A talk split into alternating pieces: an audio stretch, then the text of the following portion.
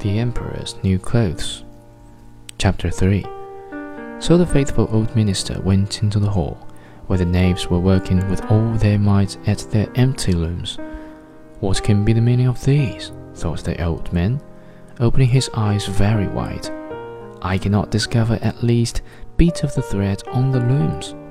However, he did not express his thoughts aloud. The impostors requested him very courteously to be so good as to come nearer their looms, and then asked him whether the design pleased him and whether the colors were not very beautiful, at the same time pointing to the empty frames. The poor old minister looked and looked. He could not discover anything on the looms for a very good reason. There was nothing there. What? thought he again. Is it possible that I am a simpleton?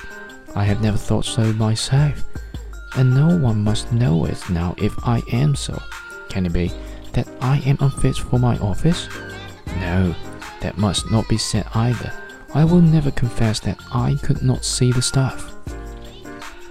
Well, Sir Minister, said one of the knaves, still pretending to work, you do not say whether the stuff pleases you.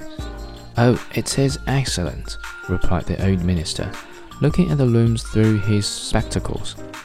These patterns and the colors, yes, I will tell the emperor without delay how very beautiful I think them.